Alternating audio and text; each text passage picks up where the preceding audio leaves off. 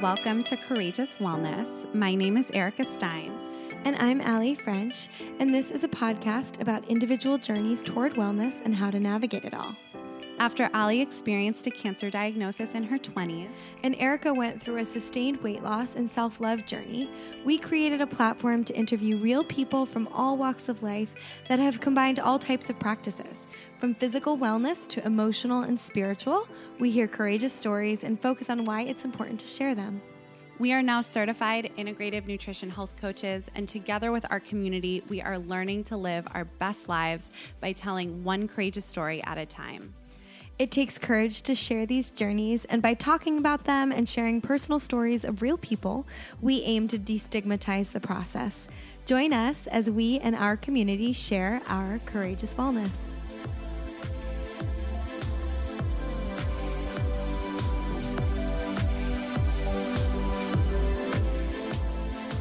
Have an exciting new discount for our listeners with Four Sigmatic.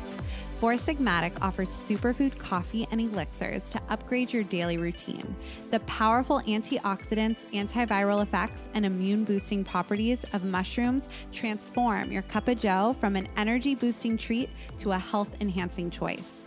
Along with mushroom coffee, Four Sigmatic also offers mushroom elixirs, mushroom hot cocos, and other shroom filled products. Erica uses the lion's mane in her morning superfood coffee, and even though I hate mushrooms, I absolutely love the products, especially the matcha latte powder, which contains maitake mushrooms and adaptogens.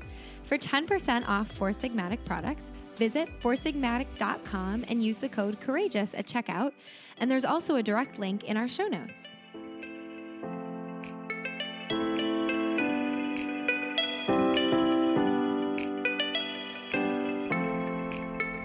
Welcome to this episode of Courageous Wellness. Welcome, you guys. Today it is just silly.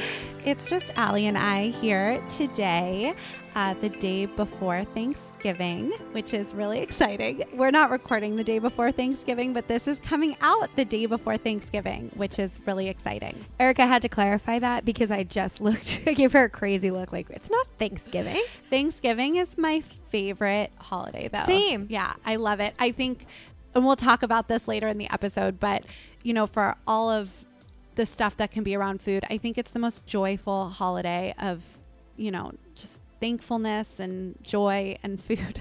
yeah. The origin I, I was going to say the origins of Thanksgiving aren't, but the current incarnation of Thanksgiving is. It's the only holiday though that my family like we do a big Thanksgiving and yeah. it's like everybody in the world is welcome. Like if I meet you once and you don't have a place to go for Thanksgiving, my house is open to you. It's just um it's the best holiday my family does for sure. And the cool thing is it's not a religious holiday, so like it's something especially for our international listener, listeners. Um you know, it's just sort of like it's big in the States. It's a big day. It is. It is. It is. And we're going to get into all of that. But, you know, Allie and I have had a really crazy um, couple of months, and we definitely want to recap a lot of it. Um, on this episode. I think the first is in early October, we went back to New York. Um, for anybody who doesn't know, Allie and I, um, for the last year, yes. Um, we are about to graduate and officially become certified holistic integrative nutrition health coaches. But um, for the last year, we've been in the Institute of Integrative Nutrition. And in early October, they had an IIN Live where we could go for a three day weekend and hear basically what we've been doing in school all year, but in person live, connect with other students and connect with the school and the speakers. Yes. And it was an incredible weekend. Um, back it's so funny. It was like a couple blocks from where i grew up and went to high school. So it was back in my old uh, school neighborhood. And um, and it was two very full days of speakers um, and tons of just really great content. And now we're sort of gonna we're gonna reflect on it because we both took away different things um, and both sort of had highlights of the weekend and even hope to have some of the speakers and guests uh, that were a part of that that weekend with IIN. You'll you'll get to hear on the podcast in um, Yeah. upcoming months. Yeah, which is so exciting. And it was just so nice. I think too, like sometimes just getting away, you know, um, it was New York in the fall and it was just really beautiful. And it was just a great, I think, weekend to refresh and come back and reflect. And I think it's really stayed with me. Um, this whole month, especially with what we learned. So we can just jump right into it. I think the first day we were super jet lagged because Yeah. we we came in actually. It was really interesting. We arrived Thursday night around midnight, and Friday we really spent the day. Um, working and doing all the wellness things in the city. We ate great food. Um, we stayed with one of Allie's good friends, Nora, who you can um, hear on our podcast about grief and death. If you haven't already, she it was an amazing, beautiful episode. If you haven't listened to that one already, um, so we stayed with her, but. Um, we were still pretty jet lagged on Saturday when the conference began Yeah. but it was so incredible. I think it was one of it was it was one of my favorite days for sure. I mean, there were only two days, so I guess both days were favorite days. But you know, um, the keynote speaker on the morning portion of the day was uh, Dr. Andrew Weil, and he has such incredible things to share in the wellness world and just with the power of food. I think really as a healing mechanism, Yeah. which is really incredible. and he's pretty well known um, because he's been, you know, a pioneer in medicine since the 60s. But to hear him speak live was was a real treat. It was a real privilege. And it's so interesting because he obviously, you know, one of the questions after his lecture that was asked is um Pilar, who what is her new position at She's IIN? the chief creative officer of IIN now. yeah, she was amazing and she did a great talk which we can um jump into, but you know, she did a Q&A with um, Dr. Weil after and she asked him like, "Do you practice what you preach?" And it was clear that he obviously does because he must be like in his 70s. Oh, easily. He- Yeah. right. And he had he didn't even have notes. Like he did a thirty plus minute yeah. lecture. If not longer. It, it must it maybe was longer, but he did it all from his memory. He had the stamina. He was um you know, he just he looked physically like so alert and awake. And he said in his answer, he's like, I wake up every day. I think he said at like four like four thirty, five every morning. And he um he does movement, he meditates, he has this um I think it's a breathing technique. a breathing technique that has millions upon millions of views for relaxation and um yeah he really does practice what he preaches which Doesn't he so- swim every day too? Yeah, Yeah. he's- He's pretty amazing. it was pretty cool it was pretty cool but i think the bulk of what he talked about you know and my takeaway was really about we have all the things we need to heal ourselves and you know he's a doctor so he is very like for western medicine but only when it's needed and and that was what was interesting about his lecture is he kind of really spoke on the over prescription of things that people do not need that people are being prescribed medications for a host of illnesses that can be healed with food, with exercise, with meditation, with taking a more holistic approach. Um, but that it, that's that's hard to do, and doctors are just really quick to be like, "Hey, let's get you on an antidepressant or an anti-anxiety or like a psychoactive drug when you don't really need it." right. And listen, there are, uh, you know, and he did address this. There are times where people do need it, and that's okay. And I know it's like a fine line to walk, but we live in a society. This is just like really bringing to light. Like there is direct to consumer marketing of drugs. Yeah. Right? Where like that's only happened in the last so many years where you can turn on your TV and everybody's like, yeah, Humira or whatever like the drug is, right? We all know them because because they're literally being marketed to the consumer, not even not even the medical professional. Yeah, and that's what he said was so interesting is like he mentioned the amount of commercials we have for prescription drugs specifically is they're using things that were like created for really severe like um, schizophrenia or like like Right. really severe ailments are then being used for like chronic illness or, you know, Right. things that, yes, it can help. And if it's helping you, that's great. But he was just very much, there are more natural ways that we can go about this that can also work without this host of side effects that then make you get on other medications Right. to deal with the side effects. It was a really interesting, interesting talk. And Yeah. yeah. So, Well, go yeah, ahead. yeah. Sorry. I was gonna say, and and it's interesting because, like Allie said, like, you know, we talk so much on this podcast about like food is medicine and and natural remedies to heal, but at the same time, like, just being really honest, as much as I enjoyed the lecture. I was personally a little triggered after Mm. the lecture ended, and um, that's when we had lunch. So Allie and I ended up talking about this a lot at lunch. But you know, for everything that I personally believe and I agree with, I think we have to be really careful as a society. And I don't I think he did a good job, but it still triggered me to the point where I was like, "Hmm, I think it's very important like Allie said that there is there are a lot of people, right, in the world that suffer from like really debilitating depression. And if medication is helping you or you know, your depression is so bad that the idea of going on a diet and trying not like a diet for weight loss, but you know, like a, a food prescription that, you know, can potentially help your depression just seems like a dark like that doesn't even seem like a reality for you because Right. getting out of bed is hard enough that like now you have to take all these supplements and and maybe then you're like I just need a pill. That's a personal choice. And I, I i've just had so many people in my life be directly affected. I've lost people to suicide that have Yeah. been very close to me multiple people. Um, throughout my life and um, i've had a lot of people in my life have you know severe severe debilitating depression and you know some of them have taken medication and are still on it some have taken it and are no longer on it Right. and some people have never taken it and healed but i just think when we're having a lecture on mental health issues.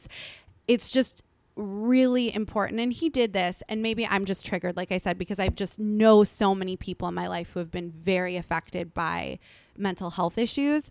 I think we have to be so careful not to push any agenda. Just be like, here are facts, here are things that I think are working.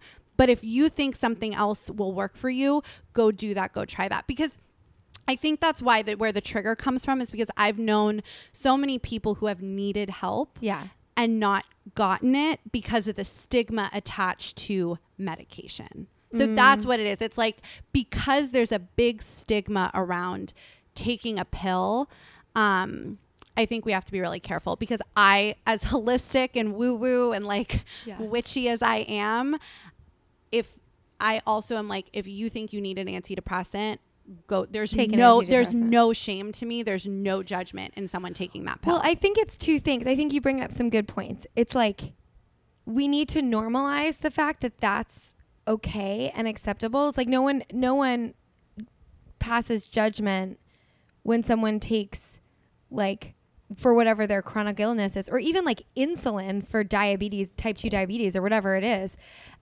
I think that we need to normalize the fact that like there shouldn't be a stigma around if you choose to go on some sort of medication for mental health stuff.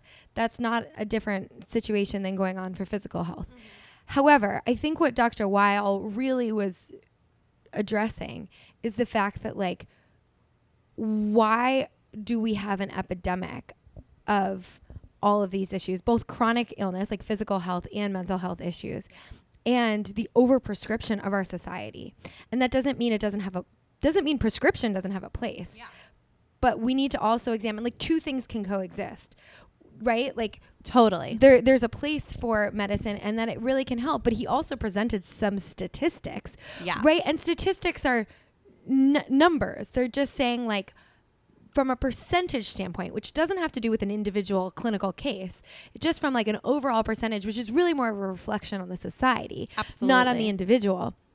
That like this is what results look like from a statistic standpoint. And he was saying th- he was presenting some, and I understand this is probably where some of the trigger came from, that oftentimes the placebo effect from studies that he presented had an equal result, positive result as The medication. So, and it was specifically, I think, with this one was specifically talking about a certain antidepressant. yeah, So it wasn't like broad spectrum mental health, you know. exactly. Um, so that was just really interesting, and I think it's really important. It's like both sides, right? We need to normalize the fact that like if you need to take prescription medication and it really helps you, do it. But we also think need to be okay with the fact that like all these other things that people sort of deem to be extreme should be the least extreme options, should be looked at as the least extreme options. Putting vegetables into your diet. What like if you've ever watched and I'm not I'm not a vegan, but I love the documentary Forks Over Knives. It definitely changed the way I looked at food and the way I ate. And it's like there were some I think it's Campbell Esselstyn, if I'm saying his name correctly. He's um was talking about he's a heart surgeon, he's a cardiac surgeon, and he was saying, you know, people say like, "Oh, eating a plant-rich or plant-based diet is extreme." He's like, "To me, what's extreme is when I have to take a scalpel and open up your body and you know, and perform a quadruple bypass."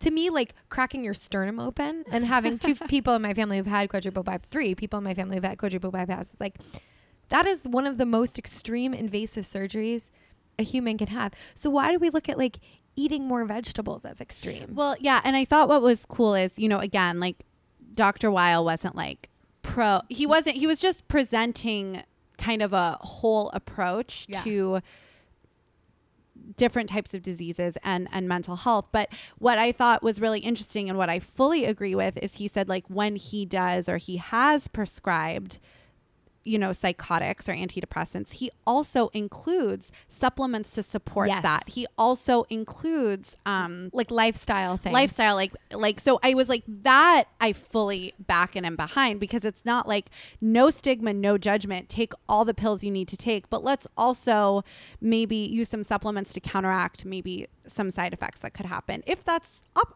like an option to you or at the very least let's add veggies to every meal because the benefits of those on your whole body are great and i will say like i take birth control which i know is like a very um polarizing wellness pill itself. You know, like I, I take the pill, which is a hormonal birth control. Yeah. And, you know, I'm aware, like, and that's what I think is important is a lot of people take hormonal birth controls and aren't aware of what it can and is doing to your body Yes. beyond preventing pregnancy.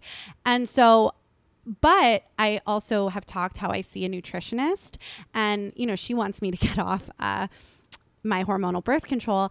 Um, but you know she understands that this is how I'm preventing pregnancy right now. This is how I'm choosing to prevent pregnancy, and um, she gives me supplements that help with the increase in estrogen and hormones. So it's if you have that option, it is something to consider if you are taking any type of medication. There are ways to counteract some stuff if that's something you're concerned about. And if it's not, go take your medication and not be concerned about it. I think we just need to like rip judgment out of any sort of medication personally. And I think that's what triggered me. It wasn't what he was saying because he had absolutely no judgment. Yeah. It was just, I've been around so many people again who haven't taken things they might need because of preconceived societal judgment or, you know, the wellness world can be pretty polarizing around medication in general. And PS, I don't want to stay on hormonal birth control, especially after I had some genetic testing done, but um it's a choice I'm making right yeah. now. And you know what? You're making. Listen, I'm not. This is not a judgment thing. This is from my personal experience. I'm not a fan of hormonal birth control or what it did to my body. yeah. That being said, you're educated, conscious about what you're taking, and you're making an educated decision about choosing to take it. And so that's okay, you know, because it's in your hands. You're not like, you're not blindly, th- that's the thing. It's like you're not ignoring other aspects of it. Do you know what I'm saying? No, Does I do. I make do. And for anybody listening, we're going to get into more less heavy, fun pre Thanksgiving topics. But I do think, you know, part of our our podcast, you know, having these courageous dialogues, I was just like laughing as I said it. I was like, I did not expect to come on today and talk, Talk about- about, birth control. yeah. And, you know, um, but at the same time, I think I really do want to like our purpose is to shake stigma in all forms, right? And we can have like having an opinion for yourself. I just think we live in a culture where it's like cancel culture and everyone is so Right. like my beliefs equal everybody else's beliefs and if you're against me like goodbye forever. And I just think we have to like that's why our world is so angry and Polarized. polarized and just there's just so much stuff and i think the more we can be like hey i will never take an antidepressant i would never take hormonal birth control but you're you have the facts and this is what you're doing for you and great you know it's like y- one does not cancel out the other Right. and everybody's body is different right, Right. like bio individuality so someone could have had a horrible experience on birth control or a horrible experience on um, an antidepressant and somebody else can have this great life-changing experience Right. on both so it just um it just really depends. And you know i um there's a food blogger i like. Her name is Laura Lea. She's uh Laura Lea balanced on instagram and she has a couple great cookbooks. And she i think what's really cool is she's very open about she's actually weaning off of them now but she was on um, antidepressants for like really debilitating anxiety. And she is quote healthy like Right. very healthy and she said the catalyst for her came when she i guess she wrote an article for like shape or self or one of those like big magazines about tackling your anxiety holistically and Oh. after it was printed, she was like, "This is bullshit. Like, I need help. Like, this isn't like I'm doing all this stuff with food, and I still need a little help." Right. And she got on um, an antidepressant for her anxiety, and it worked, and it helped, and now she's weaning off of it because she's feeling so much better. So I, I think it's important for people like that. And then there are some people who fully cure their like diseases, be it mental health, physical, whatever, through just food, exercise, and nutrition, right? So it's just not one size fits all. Well, that's actually a good segue into our second big speaker of the day at IIN, Dr. Terry Wahls. Oh my gosh. So she's Erica kept calling her a wellness rock star. she She's was hilarious. a wellness rock star. Um, she, if anyone doesn't know who she is, Dr. Terry Wahls. Um, she's based out of Iowa, and she is also a medical doctor and uh, was diagnosed herself with uh, multiple sclerosis years ago, and it got so degenerative and so bad that she was bound to a wheelchair. She also had a couple other sort of neurological things. I think there was like I can't remember the exact name of it, but she has um she had like this facial pain thing where it was really debilitating. Um so yeah, she was not walking. She was completely like I mean, her her muscles just she was wheelchair bound. yeah, she was wheelchair bound. And through her own research, she was going to have to stop working. But through her own research, she was able to start experimenting with diet. And she wound up um, doing a lot of trial and error with it. But she created something called the Wahls Protocol now. And she basically reversed her symptoms completely. through food. Yeah. And she was thought of such a sort of like radical nut in the medical community that she was even banned from the Multiple Sclerosis Foundation. and it was like considered to be deemed so radical. And then so dangerous. other doctors were saying that like well she must have never had ms it like but what she did was like started a ton of clinical trials with other people with with different stages of multiple sclerosis and she presented those you know a lot of that a lot of like video and evidence from her clinical studies and she's getting more and more and more funding now for it and the results she's had has been pretty amazing and it's not literally it doesn't work on everybody but she's had such vast improvements for people in their mobility and um it, it was really inspiring to I mean, see. she was on stage for like 45, like well over 30 minutes. yeah like, and she was like jumping around jumping around. I mean, she is fully, I mean, she's still like, she did have to sit down at one point. Um, because she said she has spinal stenosis which is like a bad back situation but you, but from being completely wheelchair bound and having like MS to the point of like basically almost being immobile to Yeah. jumping around and giving a full presentation on a stage. It is pretty incredible the power of food and and actually now um the MS Foundation gave her a million dollar uh, research wasn't it like a million dollars I'm not sure. I'm not sure that they they gave her funding, but they asked her. So this was the hilarious thing. They asked her to come speak because now she's so like renowned in the research and the work that she's doing. And she goes, so they asked her to come be like a keynote speaker at some event. And she's like, I'm I'm sorry, I'm banned from your organization. so she's like, get rid of the ban. And so there was so, something it was sort of funny like you know, even the progress in the last so many years or whatever, she goes from being like a banned speaker to now that they did- they forgot that she was a banned speaker of their own organization and had asked her to come speak. So, but she is receiving a lot more funding, and she's getting a lot of Canadian funding. yeah Go which is Canada! not surprising Um, no it was really it was really interesting and again i think the the overall theme that i got from pretty much all the speakers you know obviously we're highlighting some of the the bigger names who who gave more keynote lectures but you know the overall theme from everybody i think is there should just be the option or the conversation around an alternative choice or an additional like adding something to the the unfortunately now conventional choice. Because like even you know pilar was talking about like every 20 minutes we should be like going outside getting sunshine like recalibrating for like our mental health.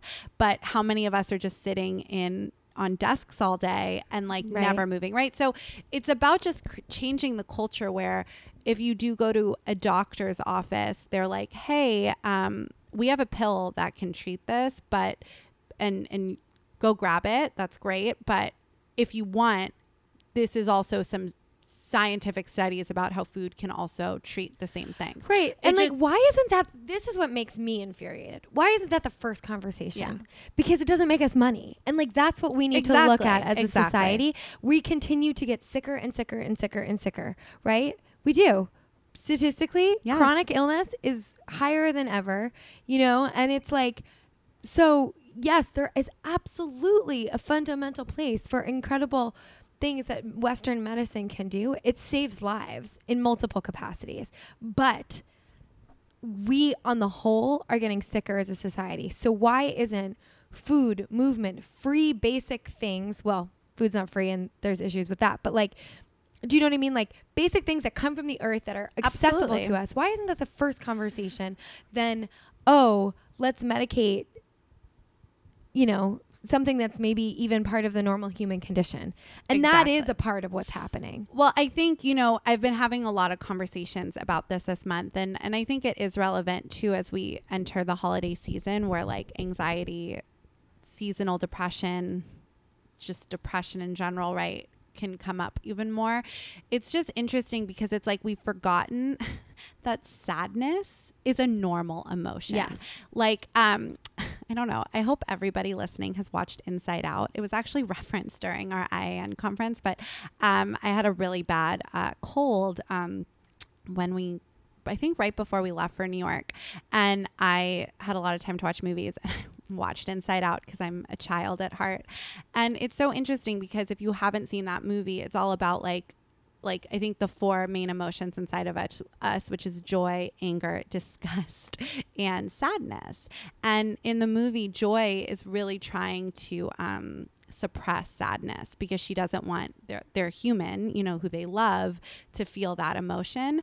Um, but actually, sorry, I'm gonna spoil the movie. Please, please watch it or skip ahead 30 seconds um, because there's a lot of nuance to this. But what we learn in the movie, which is life, is that you need sadness to feel ultimate and true joy. And it's just, I think a lot of times, and, and Dr. Weil did talk about that, is we are prescribing pills for normal emotions. When someone passes away, you're supposed to feel sad. When you go through big, difficult transitions in your life, you're supposed to feel sad. And yes, only you know the difference between okay i've been sad now for like three years or Right. or i can't get out of bed in the morning and actually Speaking of modern health, if anyone has Thanksgiving break right now, the Modern Love series on Amazon is incredible. beautiful. And please watch it chronologically. Um, I can't tell you why, but just watch it chronologically. Um, but Anne Hathaway's episode Yes. deals so beautifully with men- Bipolar bipolar disorder, disorder. and mental health issues. And so it's like you know if you need help, but we also as a culture just don't want to feel sadness anymore. And it's like it's okay if you're going to be alone tomorrow on Thanksgiving and that's making you sad, feel that sadness because you shouldn't be like, well, I'm going to suppress this because I don't want to feel, right? Like that is what contributes I think to like even worse long-term sadness. We want to take a quick moment away from this episode to tell you about today's sponsor, Beekeepers Naturals. Beekeepers Naturals is a wellness company specializing in innovative nutraceuticals made from healing hive compounds and plant based ingredients. Their mission is to improve people's health naturally and save the bees. Erica and I love these products and have been using them since December when CEO and founder Carly Stein was featured on the podcast. I use their bee pollen in my smoothies and love the superfood cacao honey, but my favorite is the Bee Chill hemp honey. It delivers a powerful 28 milligrams of hemp oil per teaspoon so that you can find your bliss.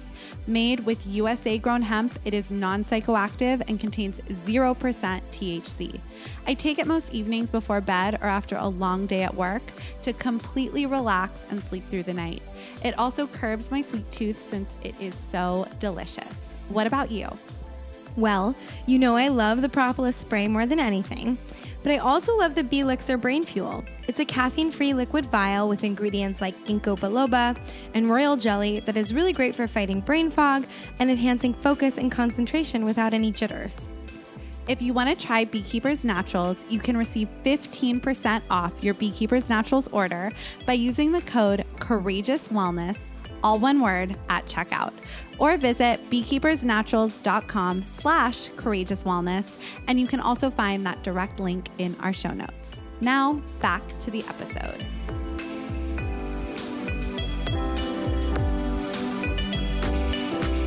So there was so much in this conference. Um, I was really moved by the talk.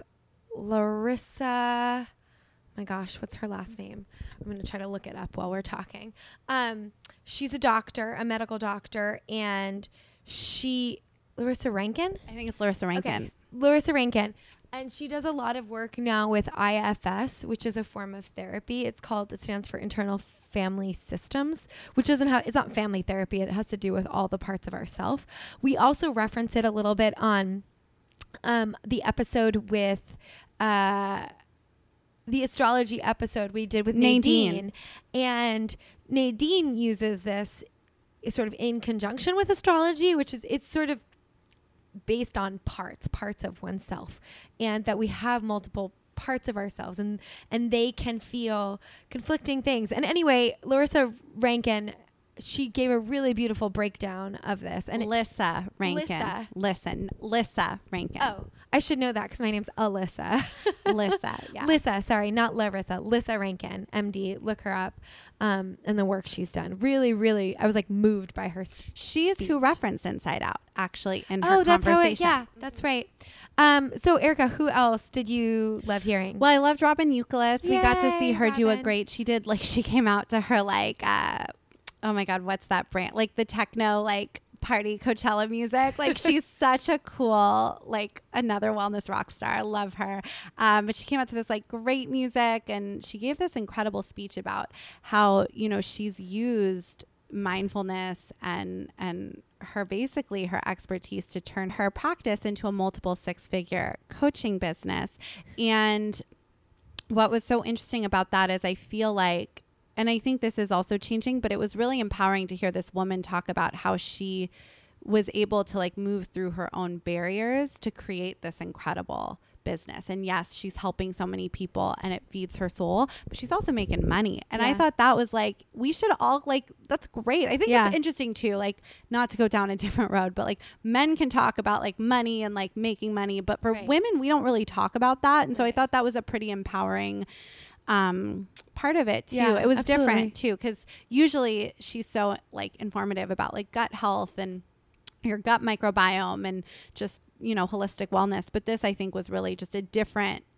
different conversation Yeah. too that really really inspired us. It was bringing like it was tapping into what you have inside you to create sort of your best business. yeah And that was really cool. It was like incorporating those two things into one. yeah. Um And who else? Oh, and then we had a surprise guest. Oh yeah, our second day we had a surprise guest. which was Dr. Mark Hyman, and he was so great. He came out with Dr. Ludwig, who Yeah. was also oh my god, Who- that was his so- lecture. Dr. Ludwig's lecture was you know, and so he- informative. If you're interested in learning about any of these doctors specifically, you know, Dr. Ludwig talks a lot about um, what I guess like colloquial is like keto, you know, but um, really just that we don't need as many carbs as we are consuming as a society, and we should really, for longevity, for health, for um, we should be eating way more fats than we are eating. Yeah, and he goes into you know the obesity epidemic and insulin resistance, and it, it got a little bit um, into. I won't go like we won't go into the science of it all, but um, he's been experimenting with ketones, right, and like ketogenic, uh, the, the positive kind of health benefits of of being metabolically flexible. So it was really it was really also a talk about metabolism, insulin resistance, our our hormones. But you know what I thought was really interesting because he talked to about um um um um like the keto flu, right? Or like Mm. when people reduce their carbohydrates, they don't feel Great. great. They No. some people feel really sick, some people um just feel low energy, whatever it may be. And you know, usually when you do programs like Whole 30, um even though Whole 30 you can have like a lot, lot of of vegetable carbs. carbs, um you know, when you do any sort of ketogenic diet, they're like, well, the keto flu lasts a week. And what was interesting is he was like, that's not necessarily being proven true right now. It can actually add last three weeks, right? Yeah. And I thought that was really interesting because it just made me, you know, I- I think gearing up towards January, Allie and I are going to do another whole 30. But I've heard that like the true test of whole 30 is actually like a whole 45 because the 30 days you're now just over that hump and then you start introducing foods and it my energy started getting better towards the end and then right I like went way off and this is a tangent but last time I, I definitely did not like the way I reintroduced food and I definitely Mm. plan to do that differently um, in February but um it was interesting because it made me much more interested in a whole 45 because I'd like to continue to feel what that like okay now I'm starting to get my energy back. How do I feel off of all of these allergen foods right, And and just, you know, for anyone listening who's not I mean, we talk about it a lot, but if you're just listening to this episode, um you know, we we have two types of fuel that we basically burn. It's glucose, which is sh- sugar for energy, or fat for energy. That's that's what our body has as far as its ability to create energy. And typically the the glucose that that sugar fuel is fast, easily accessible, right? It's like why we carb load before like big swim meets and things like that. I don't know if you ever were on a swim team when I was a kid. But um and because it, it's easily we can easily pull it and as, as long as that's available to us we're not pulling it from fat cells right? Because that's like the first energy we pull. When you remove a lot of carbohydrates from your diet when you add higher fats and when you go into the sort of more of a ketogenic eating way um, you create ketones in your blood. And basically what starts to happen is that ultimately your body doesn't have as much sugar to pull energy from so it's going to then go to its fat storage to pull energy from and that's when that keto flu those feelings can kind of sneak up on you um, but once you sort of get past that and i've actually never done it. I mean, even Whole 30 is probably the closest. You remove all refined sugar, you remove a- lot of all carbo- grains all grain. So you're moving removing a lot of carbohydrates, but I still ate a lot of sweet potato and a lot of um like starchy veggie carbs. So I've never fully like tested this for myself or what it would feel like.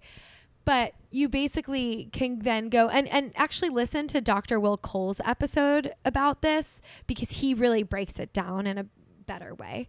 Um, but then you can start using fat for fuel and as your primary source of fuel. And once you sort of get over that hump, because you have ketones through your blood, you can you can pull energy from from that. If that Yeah. makes sense. That's a, sort of like a layman's And what I thought too is interesting, and this came up a lot, is like we've evolved so quickly as humans. Yeah. But our biology just can't evolve as quickly as we have. And so actually like in our lifetimes there were supposed to be, you know, of course, like periods of fast Right. because we just didn't have access to as much food. Food. And so our bodies are actually programmed to use fat for fuel. So we're not Right. like tricking it No. or like biohacking. It's just literally like, I mean, I guess that's biohacking, but what we're actually doing is living the way we're supposed to live half of the year pretty Right. much. So And think about this like babies are ketogenic. You know, breast milk is mostly fat. That's what they live on for a long time. And this is when, like, you're growing your brain and you're growing your body. And it's like, it's such incredible energy source, right? So I think that's why people get, if they do sort of this like ketogenic eating, like way of eating, they get really lean and then they get Their high brain. energy and they get like brain fog goes away. But there's a period of transition and that's when like this quote unquote keto flu happens. yeah. Yeah. So it was really interesting. It was a great weekend. We're so excited. In the new year, we're going to um, start releasing episodes with um, some guests and some people from uh, the IIN uh, speaker community. It was uh, it was really great. It was a lot of it was a great weekend and it was really refreshing. And, you know, I came back feeling really, really refreshed. And I can get into that in a second. But Allie actually left right after the trip for France. Yes. So And and I have some questions actually. So I'm gonna Oh, I'm like gonna be put on my interview hat because you know we were texting a little bit, of course, because courageous wellness doesn't stop. courageous wellness never sleeps. You're in France, um, but you mentioned you went on a food tour and you were really interested, uh, or you learned really interesting things about you know maybe the difference between our food systems. Yes. And so I just wanted to ask you, you know, as you traveled for the you know a couple weeks, like what were some of your takeaways? So, first of all, I ate. I was able to eat differently there. Um, Which everyone says. yeah, I ate way more bread than I typically do. I mean, you know, you're in Europe, you gotta indulge. Um, bread. Three things that like I find affect me in the United States. Bread, which I still love, but I don't feel great when I eat it. Wine, which I enjoy, but like here, honestly, I haven't been drinking that much of it because after like one to t- two glasses, say, I'll feel gross the next morning. It's not like you, I don't get drunk off of two glasses and I'm not like hungover, but I feel kind of hungover. And, um, and dairy, I've been dairy free for 10 years.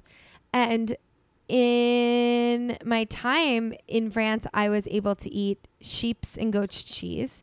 I felt fine, literally no digestive issues um, or skin issues. I drank way more wine than I typically do. Didn't wake up one morning with even an iota of a hangover. And I probably drank a lot less water than I typically do. And I had baguette every day. I mean, these people walk down the street with baguette in their arms, smelling the baguette. Like they won't eat it after it's three hours old, and they sell out. There, there's no waste because they actually just love their baguette. But it was interesting because I went on a food tour and I learned a lot about terroir, which is a concept in Europe where the food that is created from one area is only able to be created from one area with one type of animal or whatever it may be. So this applies to wine. So if anybody knows a little bit about wine, right? You know that real champagne can only be from champagne, right? Like you can't get actual champagne from California. You can get a sparkling wine, but it's not champagne because it's not from Champagne in France. And so that's sort of a good way to sort of wrap your head around the concept. Like Roquefort cheese can only be from a certain kind of I don't know if it's actually sheep's milk or cow's milk. No, it's cows. And it can be only from like a specific type of cow in Roquefort to be considered so interesting. Right? And I went to this butcher and I look on the front door and there's something called a cow passport. And it was a picture of the cow that had been delivered that week. So you literally, as a consumer, go in knowing what the cow looks like, what farm he or she is from, um, w- like all the de- basically all the details about the specific animal, the way it was raised, how f- yeah, how far it was from the butcher shop. So like so fascinating. everything. And originally, I think it had started in Europe because of mad cow disease, um, you know, years ago, especially in Britain.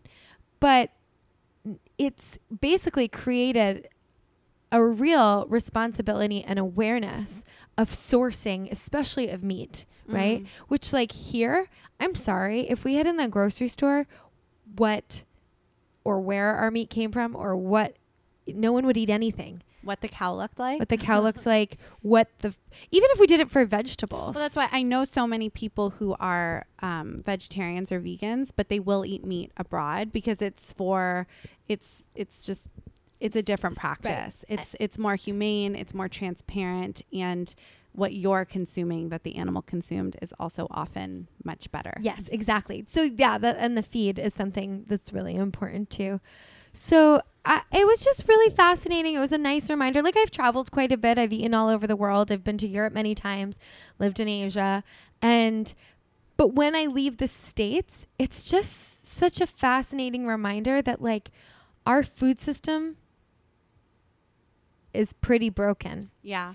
and um i have to eat very differently even in california which to be honest like we're the luckiest people in the united states i think from uh, as far as like access to produce and and sort of health minded sort of living but i have to eat to feel like to optimally feel my best i have to eat very different here Yeah. and i have to think about it way more Yeah. Um yeah. Yeah. So that's that's my takeaway from that. I think that's so interesting. And I think, you know, we're heading into like a very busy travel season where lots of people are traveling and going away. And I think just like you said, like you came back, even though you've had it before, with like just a deeper awareness and a deeper kind of understanding about like just life, you Yeah. know, and your choices. And I think that's really important. Like, even like I said, like after we came back from New York, you know, when we went in August, it was such an incredible trip and it was, you know, every day was for the podcast and it was amazing. But I when I came back, I came kind of like off of a high and then I had to kind of like figure out like, oh, now I'm back to like normal, Yeah. you know? And that was um actually like a harder transition in August. So I really went into like and I think like putting intention behind a trip, you know, like even you were like, I'm going to enjoy this trip. I'm going to relax on this trip.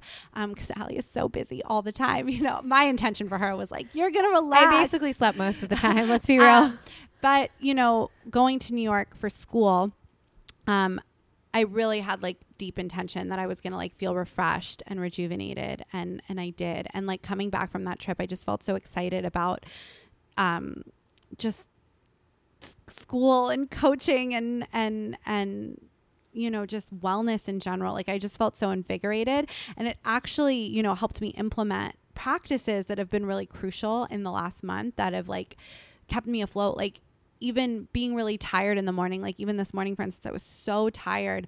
But since i've come home i've realized like wow morning and evening routines are so important for me to like live my best life. And Yeah. so that is the impetus to jump out of bed in the morning and like i have been drinking more coffee but like make coffee or have some iced coffee and then just go through my routine of like washing my face, taking care of myself, prioritizing spiritual wellness, like Yeah. quality spiritual wellness and and and same in the evening I've been like reading more before bed and and also really prioritizing my spiritual wellness and it hasn't been an easy month. There've been like a lot of like trials and tribulations, but I feel better than I felt like when I've gone through like easy times. I've been, you know, it's just, it's just been interesting since we came back from New York. It really just feeling so refreshed and then implementing that. Like, I think that was the difference, right? Of in August, I felt so great. And then I came back and I was like jet lagged and like,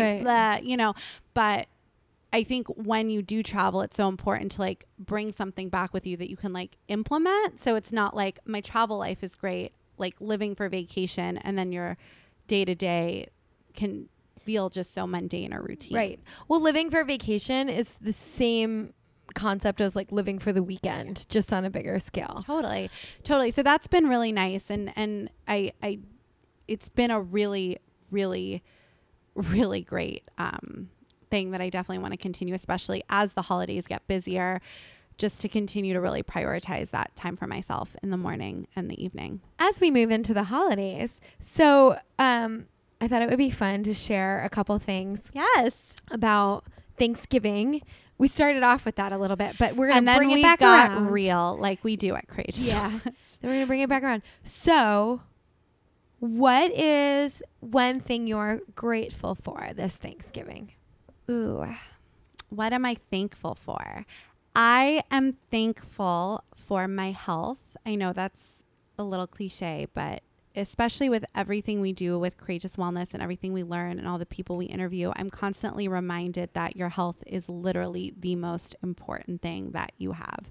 So I am very thankful for my health. I am thankful for you, Allie, for our little partnership, um, for this courageous wellness community.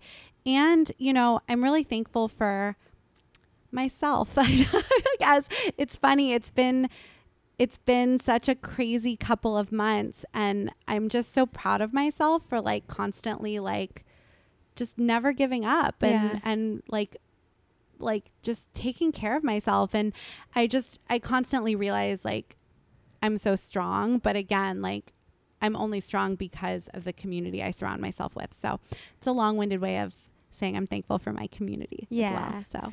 Oh, I like So it. what are you thankful for? Many things. I'm thankful for having work in my life that I like I get to do every day. Um not that I have to do, that I like I'm lucky enough to be able to do. And I'm working on trying to remind myself of that. Um because it is a privilege and I really I, I do feel really grateful for that. Um I'm grateful for you and courageous wellness because you're a huge part of like that's that's the part of the work that I you know that I love. Um and that extends to our community absolutely. And I'm grateful for the point where I am right now in my life because I'm learning to take care of myself better. And that hasn't always been through easy lessons. Like sometimes I take the hard route to learn that, but I can feel a shift happening with what kind of life I want to create for myself. And I'm grateful to sort of start having that insight at this point in my life. Um, so I don't know what that exactly is going to look like, but I can feel it happening. And I know that with like some shifts and some changes that I'm going to have to make, ultimately it's going to lead to my even greater wellness. And I'm excited about that. That's so exciting. Um, for a fun question as we wrap up, what is your favorite? What is your favorite Thanksgiving food, and how do you feel? I'm going to make it a two-parter. How do you feel about food during the holidays? Okay. Like how? What is your favorite food, and how do you manage right food, all the food, Yeah. in the this time Um, of year? Okay, so who my favorite food? I don't know. I'm such a savory person, but Thanksgiving is like the one time I really like. I love pie more than anything. I hate cake and I love pie. That's like just something to know about me. And I get to eat pie. I get to bake pie. It's the only time of year I really bake. Um, and it's usually pie is like the only thing I bake. so I love that. I love like taking the fresh ingredients and making a really nice like apple cherry pie or I love a good pumpkin pie. Um so that's probably my favorite holiday food. And how do I feel slash manage I feel about slash manage food during the holidays? Um I you have a good relationship with food, for the most part. I feel like. thanks. It's something I really admire. Yeah, no, but I. I do really admire this about you. Um, I am no longer at the point in my life where I feel I get excited about meals because I lo- like I love food and I love cooking, but I don't look at. I'm just as aware of how I feel after I eat from when how I feel when I do eat. So, you know, like a big Thanksgiving meal, something like that. I totally look forward to it. Um, but not enough anymore. And this has been the past few years for me to feel like, okay, this is my moment to indulge. Like I don't I think that's what's interesting. My and I used to feel that way because it's just like super cultural. Like, oh, this big indulgence like I need my maternity pants, like my Joey Yeah, and maternity everybody posts like who has the like. I feel like on Instagram, my feed is just like people's giant plates. Yeah. And I eat a giant plate, but I don't eat two giant plates. Like that's the thing. It's not like an it's not an occasion because I don't want to feel I don't want to feel like shit. I mean, that's that's like my I think because I've had health guide. issues. I think that's the thing. I, because I've had health issues in my life and I continue to sometimes. Um I don't want to feel like shit. So I know enough how to feel great from the food I'm eating, the, great from the pie on Thanksgiving without feeling like I want to die after. Do you make like a healthier pie? I add less sugar. Yeah, for sure. Cuz you get all, all the fruit sugar and you need a little bit to like I use real stuff. Like I don't I don't put like stevia in my pie.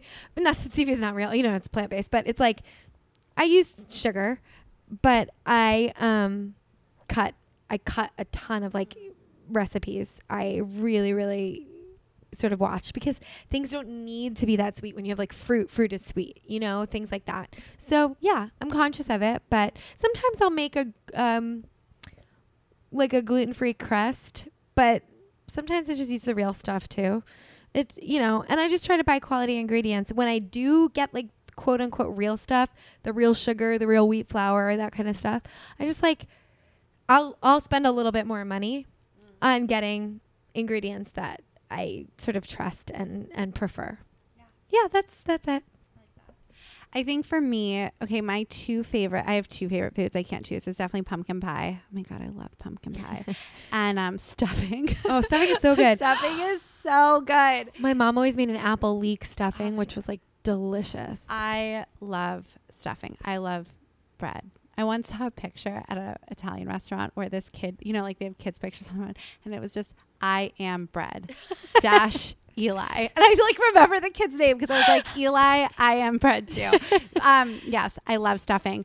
You know, I think the food question is definitely more complicated for me. And I, I think I am closest to the best place I've ever been around it. But, you know, like, I think having a weight loss journey, beyond having a weight loss journey, food has always been so emotional for me. You know, that's why I admire so much like the way Allie eats, how she eats. Like it is like just I feel like I've grown so much being around you because like you'll have like a burrito, not like Oh, a but you'll, like, you totally. know, but or you'll have a sandwich or something, Yeah. and it's not like i love a good oh. I like because for me there are still times when I do that, and then I'm like oh but I have to have a salad for dinner, like you know like I'm already thinking of how I'm gonna like and that counteract and that fundamentally takes away from the joy Yeah. of the moment and enjoying the burrito or the um the sandwich or whatever it may be.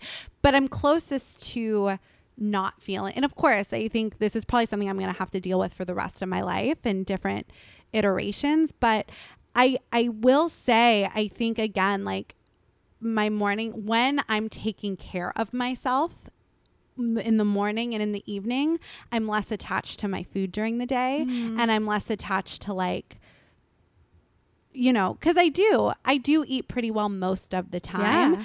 and when i'm taking care of myself i'm not as hard on myself on those other times. And um but i have you know i've done things in the past where like SoulCycle has like a 90 minute turkey burn and i've done that in the morning to like but for the wrong reasons right? Like so because i'm eating the big meal instead of as a celebration or being thankful for my body that it can move for 90 minutes and then like go enjoy.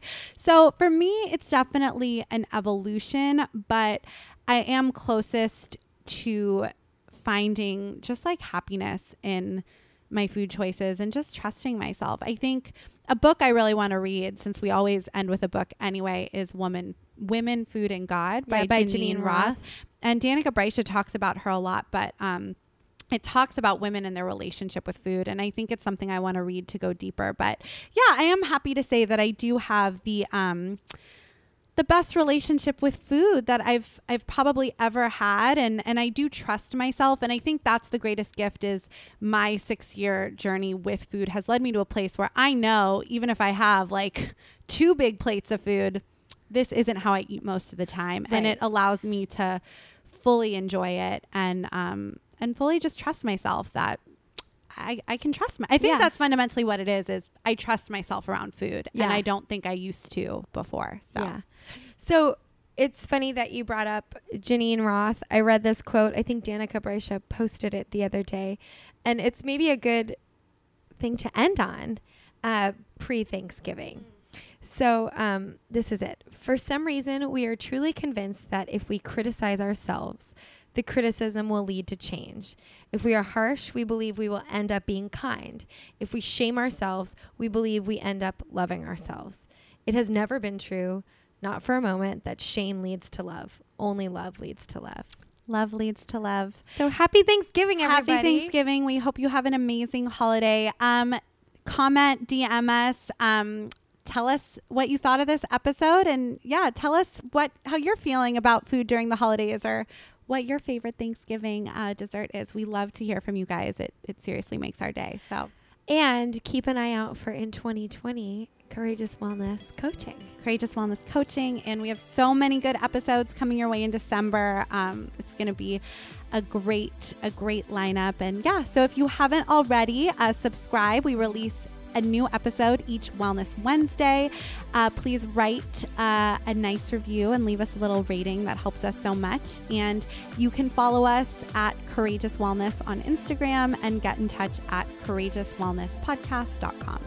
Thanks for tuning in to another episode of Courageous Wellness. Tune in every Wednesday for a new episode featuring a different guest each week.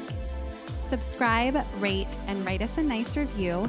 And you can also follow us on Instagram at Courageous Wellness or get in touch through our website, www.courageouswellnesspodcast.com. Until next week, I'm Allie. And I'm Erica, and we're Courageous Wellness.